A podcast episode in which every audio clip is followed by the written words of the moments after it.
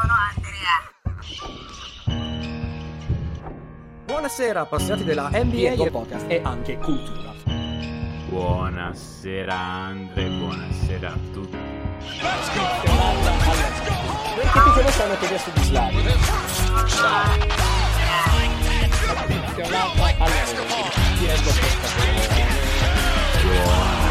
Buonasera buonasera. Che ti conoscono che adesso di Slavi. E Buonasera appassionati della NBA, benvenuti a un altro episodio di The End On Podcast. Io sono il vostro presentatore Andrea e dall'altra parte del microfono un altro Andrea, come sempre. Buonasera Andre. Buonasera Andre, buonasera a tutti. Non siamo soltanto due perché le tradizioni sono belle perché si ripetono e quindi ri, ri, ri, ri, forse anche ri, cinque volte, quattro non mi ricordo, apriamo le porte ai nostri fi- figliocci, non lo so, ge- gente che ci ha superato da destra ormai, cioè i due draft and stash, Alessandro Cozzi e Francesco Semprucci con noi. Ciao ragazzi! Ciao ragazzi, come state? È da un annetto che non ci sentiamo.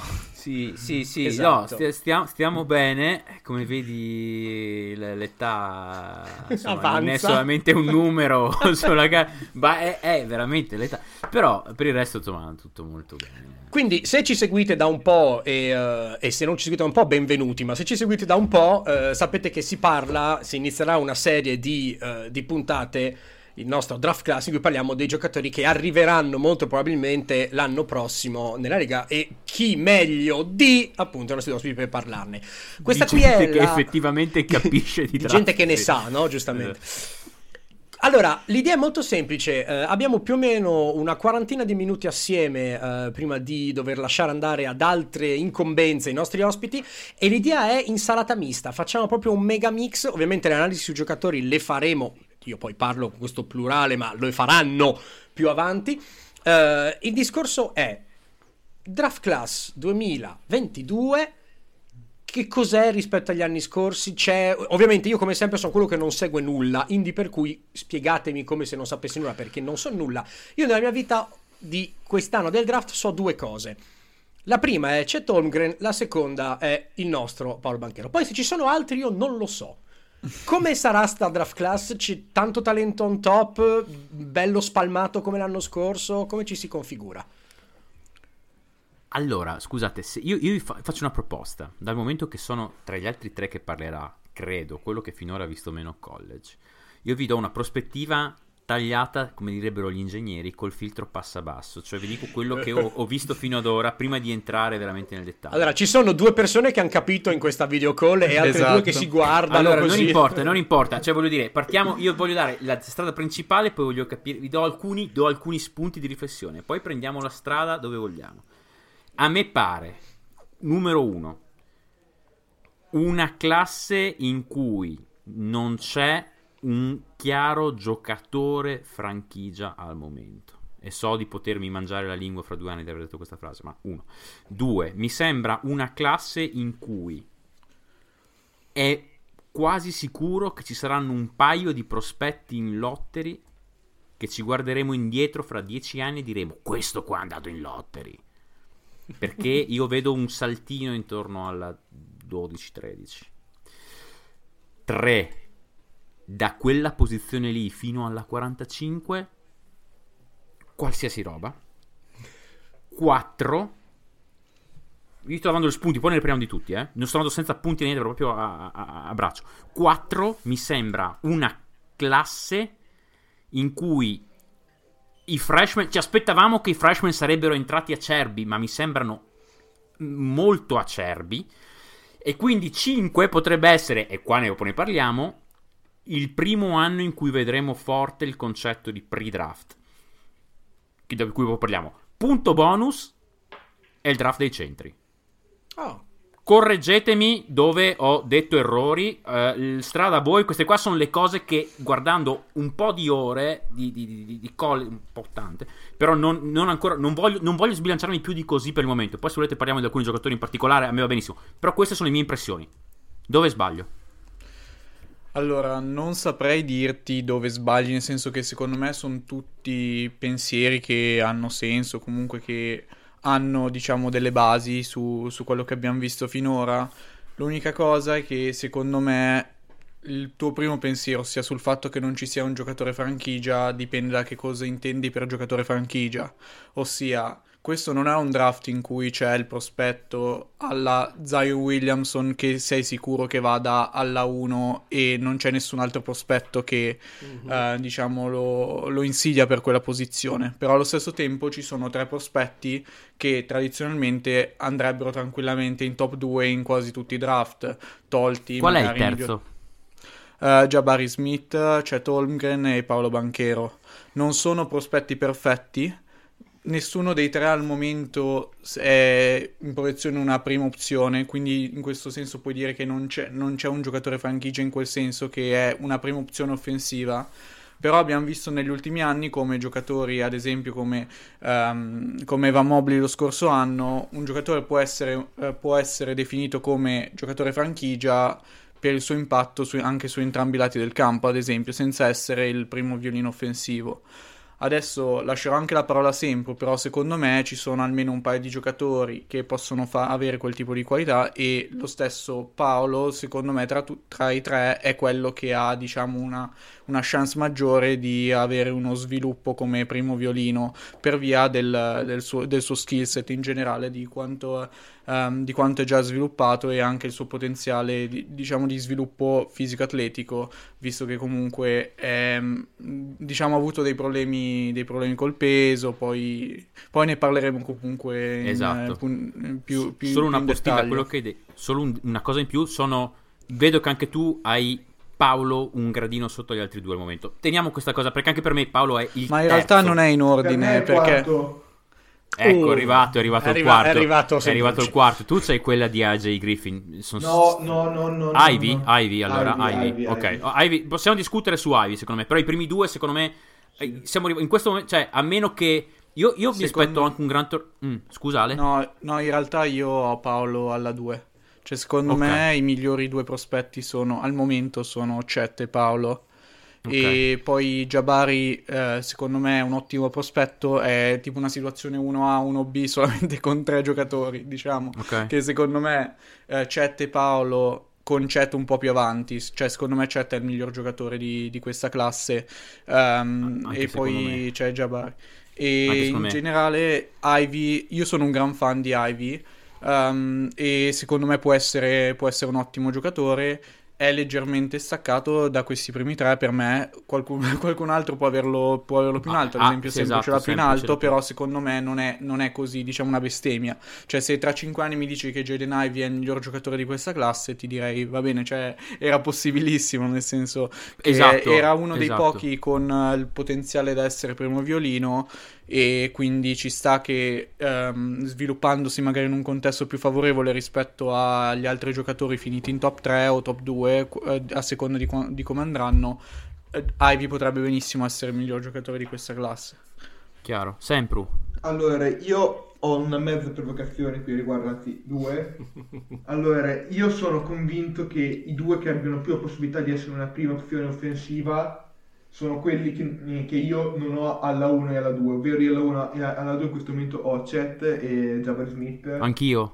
E però sono allo stesso tempo convinto che i due che hanno più probabilità di essere prima opzione offensiva sono Paolo e, e Ivy. Anch'io, però anch'io. Paolo alla 4 e Ivy alla 3. sono d'accordissimo con te. Ma il problema è che io li ho più dietro perché, soprattutto eh, per Paolo, ho parecchi dubbi sul fatto che possa essere una prima opzione in una squadra che eh, voglia fare una run, non dico profonda, ma anche da ambire alle finali di conference.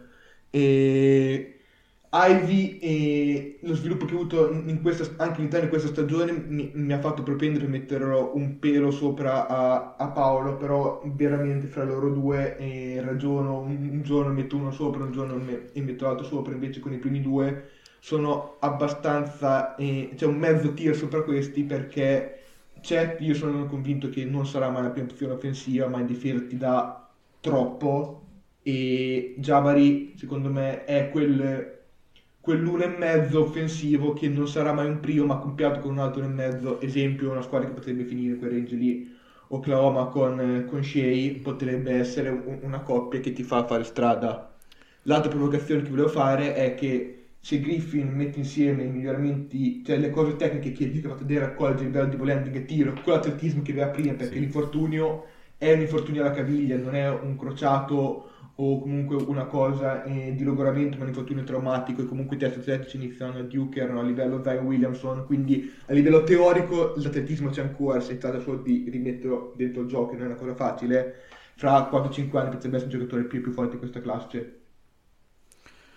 Comunque, Sì, ah, prima di mm. parlare un attimo delle provocazioni sempre, visto che è una puntata introduttiva, che ne dite, diciamo, di dare un'idea almeno di che tipo di giocatori sono quelli di cui parliamo? Perché comunque Sono molto d'accordo uno- in quanto per uno che profano. non segue magari il draft, per uno che non segue l'NCAA, sono solamente dei nomi così detti a caso. Cosa ne dite? Ok, via. Allora, io direi, eh, io, io comincio da, da, da, da, da- da chat, comincio da, vabbè, do, do la mia impressione di nuovo. Eh, li, ho, li ho viste abbastanza. La, la mia, la mia impressione è che sia una guardia di 2,20 m. Allora, so se- no, Holgren, oh, secondo me, secondo me, secondo me Chet è il- un raro prototipo di free B Mhm. eh, fatto veramente bene, cioè potrebbe essere Si capisce molto bene il gioco. Sì, potrebbe essere, potrebbe essere un Vabbè, adesso qua ovviamente non, è, non prendetela come la frase da, però per, darti, per dare un'idea di base, che poi ci sono molti, molti distinguo, molte variazioni, è un, è un Porzingis che capisce la pallacanestro Ok. proprio per dare una. Però non è che non sono strasicuro che tu lo possa switchare sul perimetro. Secondo me ti costringerà a giocare in drop per un po'. Vabbè, se le di cose. Um, Jabari, per come lo vedo io, Jabari per me è. um, uh, è- Jab- Jabari. Jab- Non eh, c'è un Jabari Smith, non no, c'è. no, no, non c'è un Jabari Smith, però È Jabari una è- guardia degli anni, de- di inizio anni 2000 con un po' più di, di range, che campa da- dal posto, non sa palleggiare, tira in testa alla gente do- e dopo due o tre e jump step o da due o da tre, ma non è un, un lungo che si è mai visto. È alto 2,8 m. è alto 2,8 m e Jabari per inciso sono abbastanza convinto che tu possa switcharlo sul perimetro. Sì, in molti contesti. Sì, Eh. assolutamente sì. Per di più di Holmgren, no? Molto Però più. allo stesso tempo non so se possa finire per fare lo small ball fight perché ho dei dubbi a rimbalzo. Vabbè, ne parliamo Ah, poi. aspettate, Sì. però parlando di Holmgren bisogna dire che, cioè tu hai fatto il paragone con Porzingis, però diciamo che il motivo per cui potrebbe andare alla 1 Holmgren è che è il miglior rim protector della nazione, nettamente, Sì, forse, uno, sì. forse il miglior rim protector degli ultimi anni insieme a Mobley. Sì, e Sì. che oltre a questo ha come Porzingis il range da 3 e ha percentuali folli negli ultimi mesi e soprattutto finisce tutto al ferro, cioè in attacco Ha un finisce... con, con entrambe le mani che non ha senso. Sì, Cioè, fa, sì. fa dei semiganzi a 3-4 metri con entrambe le mani che non hanno senso. No, no, ma E- Holmgren è, è- e ultimamente sta iniziando anche a passarla benino, eh. Esatto. Però- e ha potenzia- il, il potenziale upside se vuoi vedere Holmgren come prima, come prima opzione offensiva è che in campo aperto è in grado anche di palleggiare bene, cioè è in grado anche di, di Mhm. effettuare cioè, mosse di ball handling che i giocatori della sua, della sua dimensione non, non dovrebbero essere in grado di fare, quindi eh, se, se lo drafti speri che riesca a mettere insieme tutto questo anche ne- in situazioni di difesa schierata e unito a tutto il resto potrebbe diventare uno dei migliori giocatori della Lega. Quindi va bene. e poi passando invece a Paolo, eh, Paolo è diciamo un po' il più, più tradizionale rispetto a questi, a questi primi due prospetti che, che abbiamo menzionato. È diciamo il prototipo del 4-5, cioè del twinner, che qualche anno fa eh, andava di moda, poi prima non andava di moda, nel senso che è una, è una wave che passa e svanisce nella, nella Lega. È, pratic- è molto, è molto molto avanzato a livello di movimenti di piedi in post principalmente, ma ha potenziale per estendere il, il range.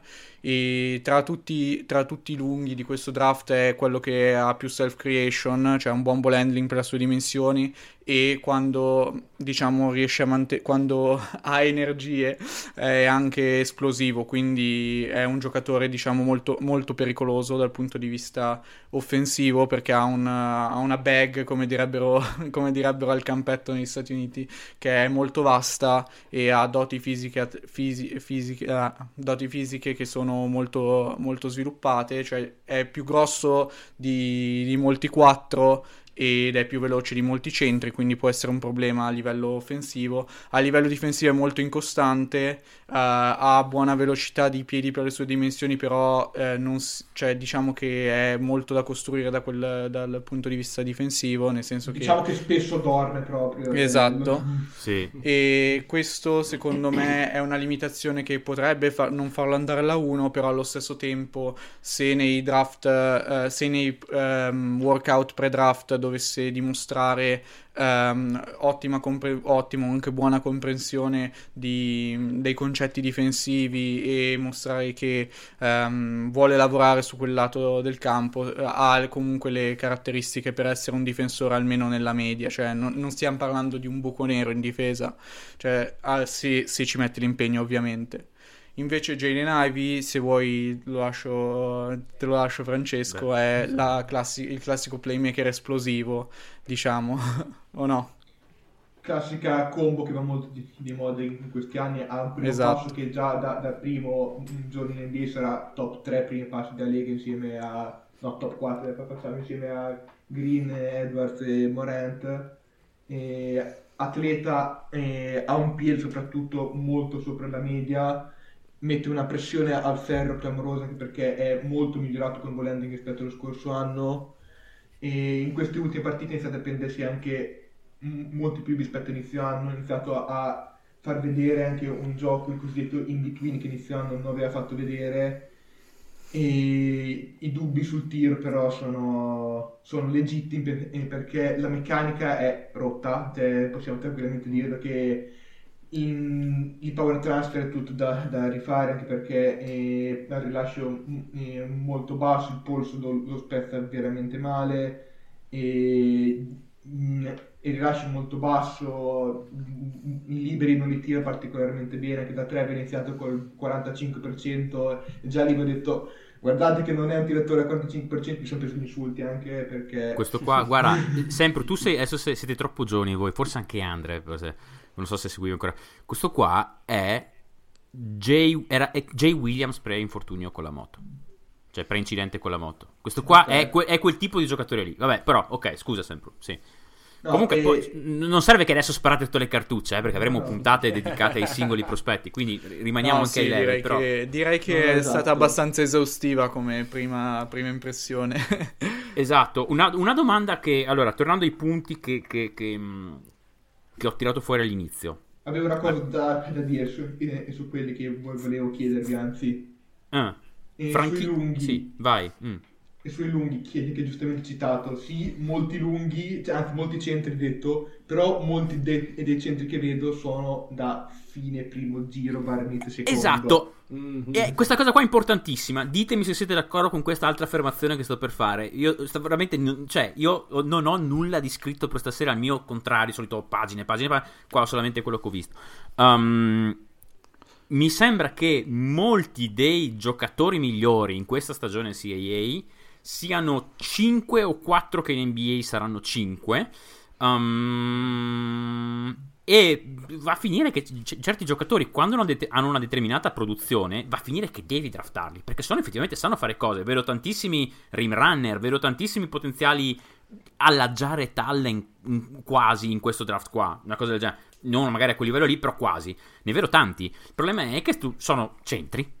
E quindi non li drafterai mai prima della 20. O, co- cosa ne pensate di questa frase? E faccio nomi per dirvi, adesso vado davanti, ma sto pensando a, uh, non lo so, uh, Mark Williams, sto pensando a Walker, Walker, Kessler, che per dirti, quando tu prima hai detto il miglior difensore del ferro, Holmgren, il miglior rim protector degli ultimi anni, sto per dirti, beh, c'è Walker Kessler che forse forse, e, um, non so, uh, lo stesso AJ Lidl non lo vedo, non lo vedo, um, non lo vedo... Trevor Williams, Orlando Robinson, Christian sì. Coloco... Co- ecco, cioè, Orlando capito? Robinson rispetto a questi è quello che potrebbe è, magari... È diverso, sì. Esatto. Però cosa ne pensate quello di questa diverso qua? perché ha uno skill set, diciamo, comple- che tutti questi altri giocatori non hanno, perché Orlando Robinson ha comunque range sia dal mid range che da 3 e ha anche flashes da- di self-creation, quindi non hai un centro che- a cui devi, devi creare tutto. Eh, Robinson eh, sono d'accordo. Esatto, sono tre anni che domina, fai due anni e mezzo perché la prima metà della, della stagione da freshman eh, non, aveva, eh, non, era ancora esploso, ma eh, sono due anni, due anni e mezzo che domina, domina Fresno State. Secondo me era già un prospetto da secondo giro lo scorso anno. Quest'anno potrebbe andare a fine primo giro giusto e anche magari potrebbe essere una sorpresa che dice ah come mai è stato scelto Orlando Robinson alla 20 o alla 21 o alla 22 per dire mm-hmm. se, dovesse fare bene, se dovesse fare bene i workout e le interviste perché tutti questi altri centri che hai nominato quasi non hanno quelle caratteristiche che lui ha e mentre gli altri sono quasi tutti rim runner chi più chi meno chi è più efficiente chi meno efficiente chi legge meglio il gioco um, in difesa, chi no, però in generale sono d'accordo sul fatto che ci siano, diciamo, molti giocatori simili da quel punto di vista e come andranno in NBA dipenderà principalmente dal contesto, a mio parere. Quindi non so se per una squadra magari in lottery o fine lottery ha senso magari puntare a questi tipi, questi tipi di giocatori se magari nel secondo giro ti ritrovi un giocatore simile però alla fine non so quanto le squadre NBA facciano questo tipo di calcoli almeno non tutte le squadre NBA fanno questo tipo di calcoli secondo me esatto esatto. Colpevolmente Sempre... non ho citato probabilmente il migliore Jalen Darren. No è, è, è, vabbè, è lui in top 10 eh, o comunque lì. International Ismail Kamagate che in... ah. Serie A francese ha fatto vedere di poter essere un rim runner che fa anche altre cose, quindi di, comunque anche, anche di lui parleremo. Quindi eh, se devo giocarmi un nome che se, fa, eh, se dovesse fare bene il workout eh, rischi di andare più in alto di quanto previsto, io mi, io mi gioco il suo.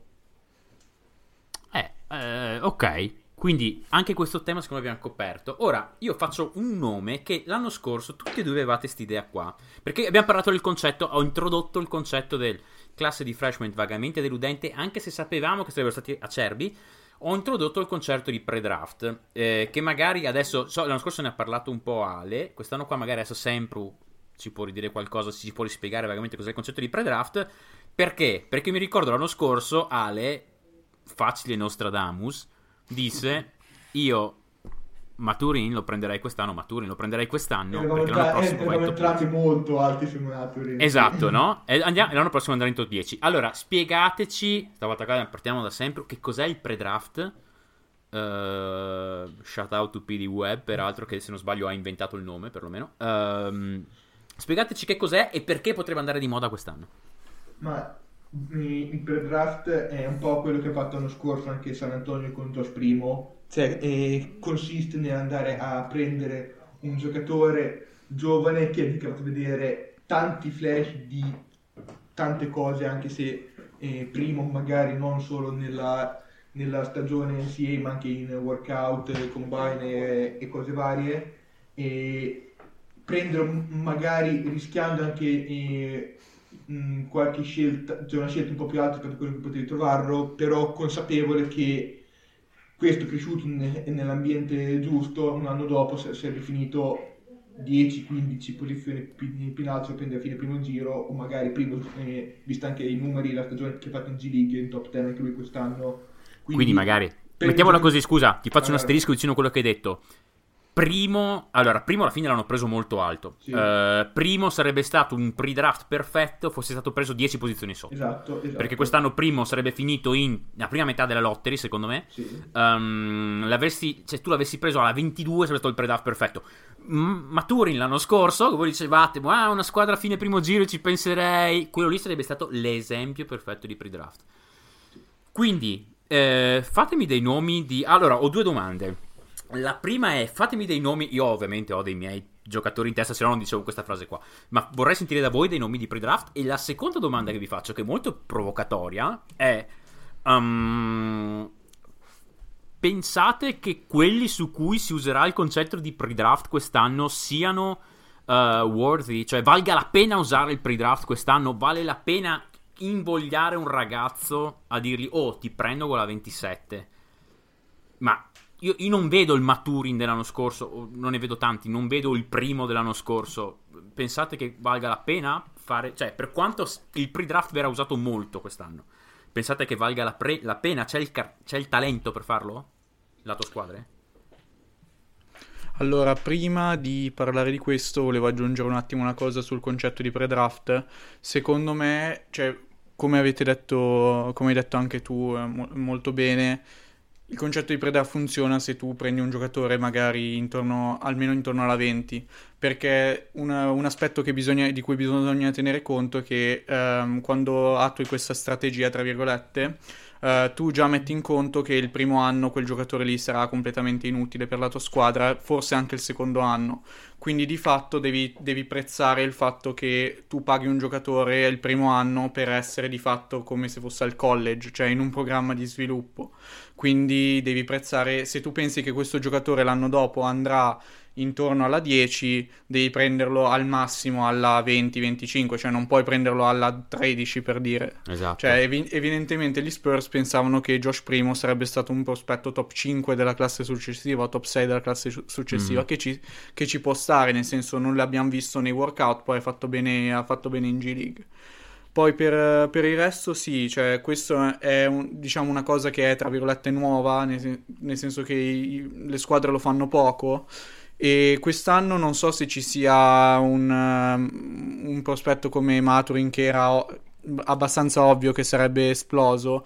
A dire il vero anche Ivy era, abbas- era dato a inizio secondo giro lo scorso anno dopo un buon anno da freshman e ovviamente poi è ritornato al college. E lo stesso anche Johnny Davis che, che è dato anche lui in top 10 quest'anno non so ancora se ci siano, se ci siano prospetti, prospetti di quel tipo però sicuramente nel- almeno nei prossimi mesi sentiremo, di, ne- sentiremo alcuni, alcuni loro. Sempre non so se tu hai qualche nome Mi, mi piace... Domanda di Andre. No, perché un'osservazione, mi piace molto questa cosa qua, questa evoluzione del, del basket e della comprensione del basket, perché siamo passati da un concetto di draft una volta che era fondamentalmente prendo quello più forte per primo, se me lo rubano prendo il secondo più forte, poi il terzo più forte e in casi rarissimi vado a prendere il ruolo che mi manca per il secondo. cioè. Ora siamo da un lato, stiamo prendendo gente magari troppo presto che ha potenziale, cioè troppo presto, stiamo prendendo gente senza tanto potenziale prima di gente con enorme potenziale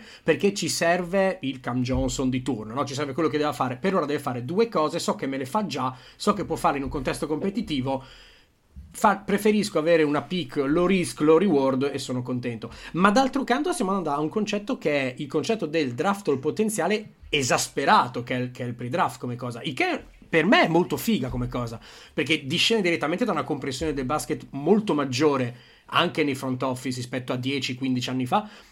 Però è interessante questa idea di farsi una, di spendere una scelta non super preziosa nel, in lottery, ma di spendere una scelta al primo giro magari sapendo che scientemente si fa un investimento anche economico, perché non sono tantissimi soldi per un, per un cap, ma sono comunque soldi, su qualcosa che potrebbe essere un enorme crack oppure un enorme crack nell'altro senso. Che è una cosa estremamente figa perché stiamo vedendo sempre di più che il concetto del draft in sé non è più una notte, non è più un mese, sta diventando un anno e stiamo oltrepassando il limite dell'anno, cioè stiamo già ragionando Sì. sul questa pick qua lo prendo adesso, lo faccio sviluppare nella mia G e anche qua ovviamente legato a doppio giro sul concetto della G League come Tranne per vero. Portland che non ce l'ha. Esatto, anche Suns, anche Portland, Suns esatto. non ce l'hanno. Maledetti Aia. loro. Vabbè, Quindi, sì. Quindi figa sta cosa, mi piace molto perché stiamo vedendo gente che drafta uno, due anni in anticipo perché proprio decide di fare scientemente, non è il gli ho visto fare 3-4 cose, wow, speriamo, lo prendo alla 6. Qui è un No. ho- potrebbe fare delle cose wow tra un anno nella mia G League, quindi lo prendo alla 22. Figa sta Comunque, io, io intanto ti butto dopo sempre un- voglio sentire anche la sua su questa cosa del predario. Butto lì due nomi, secondo due o tre nomi che possono secondo Io me. ne essere- ho una caterva, cioè io ho tipo Secondo me, 5-6 allora, nomi a fine guarda, giro. oh, io eh, sto, sto scrollando proprio una lista. eh, Blake Wesley, secondo me, è proprio il, il numero Ah, ok, uno no, anche io lui immagino, cioè, il fatto è che io faccio fatica sempre a fare queste cose Esatto. perché tipo i miei Tu giocatori preferiti così no no penso che dichiarino per il draft e vengano scelti vengano scelti quest'anno ad esempio per dire Beh, ho capito, ho capito, Wesley però, per me non dire- è un candidato pre-draft ma verrà proprio scelto quest'anno ma tranquillamente Sì, poi ma- eh, sì, sì hai ragione adesso Wesley penso è anche a qualche nome del fine. genere Wesley è, è un pre-draft. Per me, per me uno che potrebbe essere un altro che secondo me è una sorta di pre-draft. Sto andando proprio, sto scorrendo, vedendo i nomi. Malakai Branham, che vabbè è appena esploso. Um, questo qua, se continua così, ce lo troviamo in lottery. Eh, vi dico, fino a due mesi fa io non Ma sapevo guarda, neanche io, che io faccia l'ho- avesse. Ah, ho fatto un tweet 4-5 giorni fa, Branham, ok. E ho detto Bran- uno fra Branham e Tarquinian Smith rischia di finire l'otto. Secondo me Branham finisce in lottery. Non avevo visto il tweet, eh, ma sono iper d'accordo. Branham, secondo me, va a finire in lottery. eh, se continua così, Eh, Montero potrebbe essere un altro di quelli che starebbe bene un altro anno. Sohan, insomma, ne vedo, ne vedo tanti. Non so, sempre tu cosa ne pensi di sta cosa del predator? Allora, il discorso è che su, su molti giocatori non, non riesco a capire quanto sia pre-draft o draft. Te, te hai, hai citato Sohan, che ad esempio io ce l'ho abbastanza alto e ce l'ho abbastanza vicino a Tari Ison. Ison al momento è un giocatore migliore, però io sono convinto, anzi ci metterei la mano sul fuoco adesso che anche considerando che Sohan ha due anni in meno, Sohan nel giro di due anni è un giocatore nettamente migliore di Ison. Quindi è, è pre-draft prenderlo, secondo me è già fare draft e non pre-draft. Mhm. Sì, diciamo nomi che pre-draft secondo me è pi- cioè, un concetto molto vago e in generale ehm, io definirei pre-draft come scegliere un giocatore che eh, nella board di ESPN prendete o comunque nella board pubblica che volete è- non è dato proprio, cioè non è proprio nella board oppure è nel secondo giro, però nel- in quella dell'anno dopo perché già fanno le, le- le board dell'anno dopo, è considerato un prospetto da lottery. Cioè, questi qua Sì. sono i candidati Sì. classici per il pre-draft. Cioè, Sì. ad esempio, Matura- Maturin, Maturon, come lo volete pronunciare, eh, era dato in lottery dell'anno successivo. Che senso ha non, non promettergli una scelta a fine primo giro? Poi magari lui ti dice: No, io voglio ritornare, voglio essere scelto in top 5 il prossimo anno, per dirti. Però secondo me almeno uno o due giocatori del genere ci sono in quasi ogni draft. Sono molto d'accordo. Sì, anche perché, anche perché, sempre per aggiungere sulla questione di come sta cambiando il basket del draft, anche dal punto di vista della consapevolezza dei giocatori, c'è chi dice alla gloria dell'essere preso in lottery, preferisco avere uno stipendio sicuro un anno prima. È un ragionamento che è entrato a far parte di certi giocatori, non di tutti ovviamente, però è un ragionamento che si può fare, anche se hanno 18 anni sti ragazzi qua e devono uscire da certe situazioni, non, certo non hanno l'esperienza di vita di, di- di- di- un uomo adulto fatto e finito, però sì. Comunque, per buttare lì qualche altro nome, Terquavian Smith di NC State, Josh Minot di, di Memphis, e poi c'ho il tier a posto di, di sta gente qui io, e Musso Diabate, Diabate, Diabate. Diabate. Non, non- non ho mai capito eh, l'accento se c'è o no perché da quelle parti c'è da, da altre no quindi scusate la, la pronuncia No, è Diabate, sarà sempre l'accento finale. Ecco, allora, no, ma adesso questo faccio. Adesso il, il- adesso qua voglio un attimino perché non so nemmeno finire i nomi però dai No, perché adesso no, voglio farti una domanda. No, mi puoi rispondere a questa domanda qua? Iniziano a vai spa- vai vai Il curioso caso di Shadon Sharp. Allora, visto che non so se ne parleremo più avanti in draft class, perché è possibile che fra tre settimane eh, arrivi la mannagliata e non ne parleremo, io vorrei che, cominciando da, da- da sempre, poi andando ad Ale, ci spiegaste chi è Shadon Sharp, perché è il curioso caso di. Ehm, lui era il mio. Quando ho detto prima, per me ci sono. Io ho, una- un, ho un ordine, ho, ho un bel tir. I primi 12-13 li ho, li ho proprio separati dagli altri abbastanza. Vedo che non tutti hanno fatto così. Ehm, per me lui è il 12 o 13, perché non so se sarà nel draft. Spiegate e, e spiegate. inizio io allora, quindi Sì, sì. Allora, Sheldon Sharp era il recruit numero uno della classe di anno prossimo per ESPN, quindi della classe de- del 2022 iniziale 2023 draft, che eh, si è praticamente eh, riclassificato, ma non ha fatto in tempo a riclassificarsi per l'inizio de- della stagione, si è riclassificato per iniziare la sua esperienza collegiale a Kentucky a gennaio. È arrivato a- a Kentucky tipo la prima settimana di gennaio e quindi eh, l'ha tolto dalla classe eh, iniziale del, 2020, del 2022, l'ha, l'ha messo nella sua prima nel suo primo mock, nella sua prima board eh, con Shadon Sharp appunto di, di metà gennaio alla 6-7 senza un minuto al college. Questo perché è un giocatore da profilo fisico atletico estremamente interessante è una guardia di quasi 2 metri mm, che nel 2003 ma adesso nel 2003 è già, è già fisicato e molto strutturato negli ultimi anni ha fatto vedere una crescita molto interessante dal punto di vista del ball handling e del tiro e quindi il fatto che comunque fosse il numero uno in, una classe comunque che si prospetta come quella di una prossima abbastanza talentuosa l'ha, l'ha fatto mettere a, a prescindere da, da, tutto alla prima già in, eh, molto in alto. Il problema è che è, è arrivato e coach che, eh, Calipari ha detto che non, non, sapeva eh, rispondere se eh, lui, eh, se Sharp eh, avesse, cioè, eh, fosse riuscito a mettere piedi in campo o meno entro la fine della stagione, appunto perché come, come molti freshman appena arrivati ha bisogno di abituarsi a livello di velocità diverso, set offensivi difensivi diversi, una, un, un basket è, molto diverso. E quindi non si sa se riuscirà a mettere piedi in campo, anzi ultime eh, di, di dichiarazioni di, di Caripari sembra che lui non metterà piedi in campo e sia eh, in accordo con anche sua mamma che fa le veci del suo agente praticamente e lui eh, è convinto di rimanere anche per il prossimo anno. Tuttavia se ESPN che comunque ha contatti anche con franchigie tutto appena arrivi ti metti subito alla 6-7 un po' le orecchie ti ronzano per entrare subito al draft. Quindi non si sa se e cosa eh, deciderà di, eh, di, fare e se e quando de- de- deciderà di fare, a prescindere dal fatto che li metto o meno Pieri in campo quest'anno. Sì, è una situazione molto fluida, penso che non sapremo nulla fino a quando non, non si saprà effettivamente l'ufficialità di tutti gli, gli underclassmen che sono all'interno del draft, se lui ci sarà o meno, perché comunque per Calipari diciamo l'incentivo è non farlo giocare quest'anno, perché perché dovresti privarti del tuo prospetto migliore per il prossimo anno per fargli fare qualche partita a fine anno quando non sia ancora ambientato?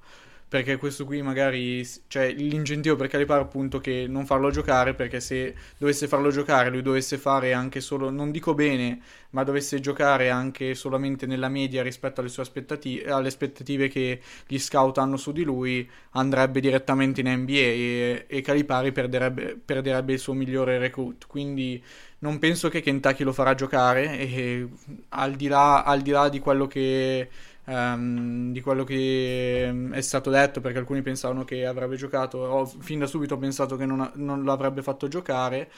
Secondo me alla fine dipenderà da, dai, cioè, dipenderà da alcuni fattori, principalmente che squadre saranno in top 4-5, perché secondo mm-hmm. me se una squadra in top 4, per dire, mettete che la squadra numero alla quarta assoluta gli dovesse promettere la scelta, secondo me lui eh, direbbe, Orlando.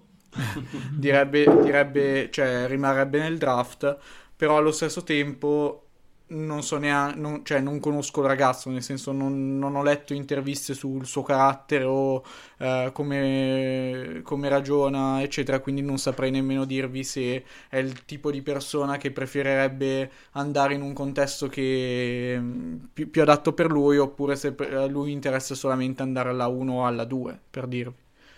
Tra l'altro, eh, su questo discorso qualche giornalista c'è anche un po' rimesso la, la, la faccia perché è uscito eh, 3-4 volte da giornalisti comunque su Twitter eh, piuttosto eh, rinomati il fatto che ah stanotte Sharp eh, giocherà, giocherà, giocherà, uscito per 3-4 partite in fila poi non ha mai giocato. Quindi è stata un, una situazione un po' particolare anche dal punto di vista eh, giornalistico. Tutto sono son d'accordo con ogni cosa che, che, che avete detto. Neanch'io so nulla del giocatore non so minimamente, non, non so cosa... Eh, c'erano un po' più, non so, questa situazione... È tipo una situazione Simons moltiplicata per 7, cioè il discorso su Anthony Simons lo tempore fu simile, però insomma c'era una marea di differenza nel talento del giocatore, perché su Sharp stiamo veramente parlando di, di un nome grossissimo per, per, per l'anno prossimo. Scusate, in, chi- in chiusura, per un paragone per chi... C'è... Non so quanti di voi hanno letto i fumetti di Ollie e Benji o visto tutta quanta la serie, ma c'era un giocatore alla fine di tutto, quando il Giappone incontra il Brasile, ovviamente perché no, la logica finale per il Brasile, c'è un giocatore che è sconosciuto a tutti gli scout, la cui unica traccia esistente è una videocassetta perché lui è in un villaggio in mezzo all'Amazzonia che tipo si allena con una palla fatta di stracci ed è una bestia della Madonna. Quindi posso dire che Sharp è il l'Ollie Benji Strambo 2 come cosa. Sì, Lo scopriremo. È tipo, è tipo uno degli, dei prospetti già più coperti al mondo. Però è- è- è Vabbè, occultato però, ok. comunque. Comunque Sì, abbiamo non è coperto Bruno tutti i Caboclo. Si Esatto. sa più di Sharp che di Montero e compagnia varie de- dell'Overtime League che quella Ne parliamo, faremo, potremmo addirittura fare una puntata overtime Ah, quest'anno. potrebbe Comunque abbiamo cosa figa. coperto tutti i punti in un Bene. tempo incredibilmente breve. So che sono arrivate delle pizze, quindi io direi che possiamo chiudere. Abbiamo fatto già una puntata mega informativa. Io, io- io- io ho i biscotti fatti, pronti per il dessert, perché io mangio presto, quindi siamo a posto. No, signori, eh, puntata rapida, puntata di introduzione, eh, l'abbiamo estinta super, super rapidamente. Come sempre io non posso fare altro che ringraziare il mio co-conduttore e copilota, grazie mille Andre. Grazie a te, Andre. E oggi, soprattutto grazie ai due draft Sì. and stashers, Sì. Alessandro Costi e Francesco Semprucci. presto. Grazie mille. Grazie a Ovviamente voi. andate a ascoltarli. Voi siete in live ogni lunedì Twitter. pomeriggio. No, no, com'è la non cosa? Eh, siamo live in live. adesso è, è la, la sessione ha portato via un po' un bel Eh. po' di, di- di tempo. Stanno diventando vecchi anche loro. Siamo su Spotify, su Apple Podcast, eh, quindi cercate Draft and Twitter. Stash. Esatto. Cercateci anche Comunque- su Twitter. Seguiteli perché li abbiamo creati noi, fondamentalmente non è vero. Eh, Pippo Baudo, è arrivato Pippo Baudo. L'ho È inventato arrivato. io, draft. Guardalo là, ma fa. Ragazzi, ci sentiamo molto presto per andare più nel profondo per l'analisi dei prospetti uno per uno. Eh, ora non posso fare altro, come sempre, che dire buon draft a tutti. Buona, buon draft. Un abbraccio. Ciao a tutti, sono Andrea. Buonasera, appassionati della NBA e podcast e anche cultura. Buonasera Andre, buonasera a tutti. Perché tu conosci una teoria su di Slavi?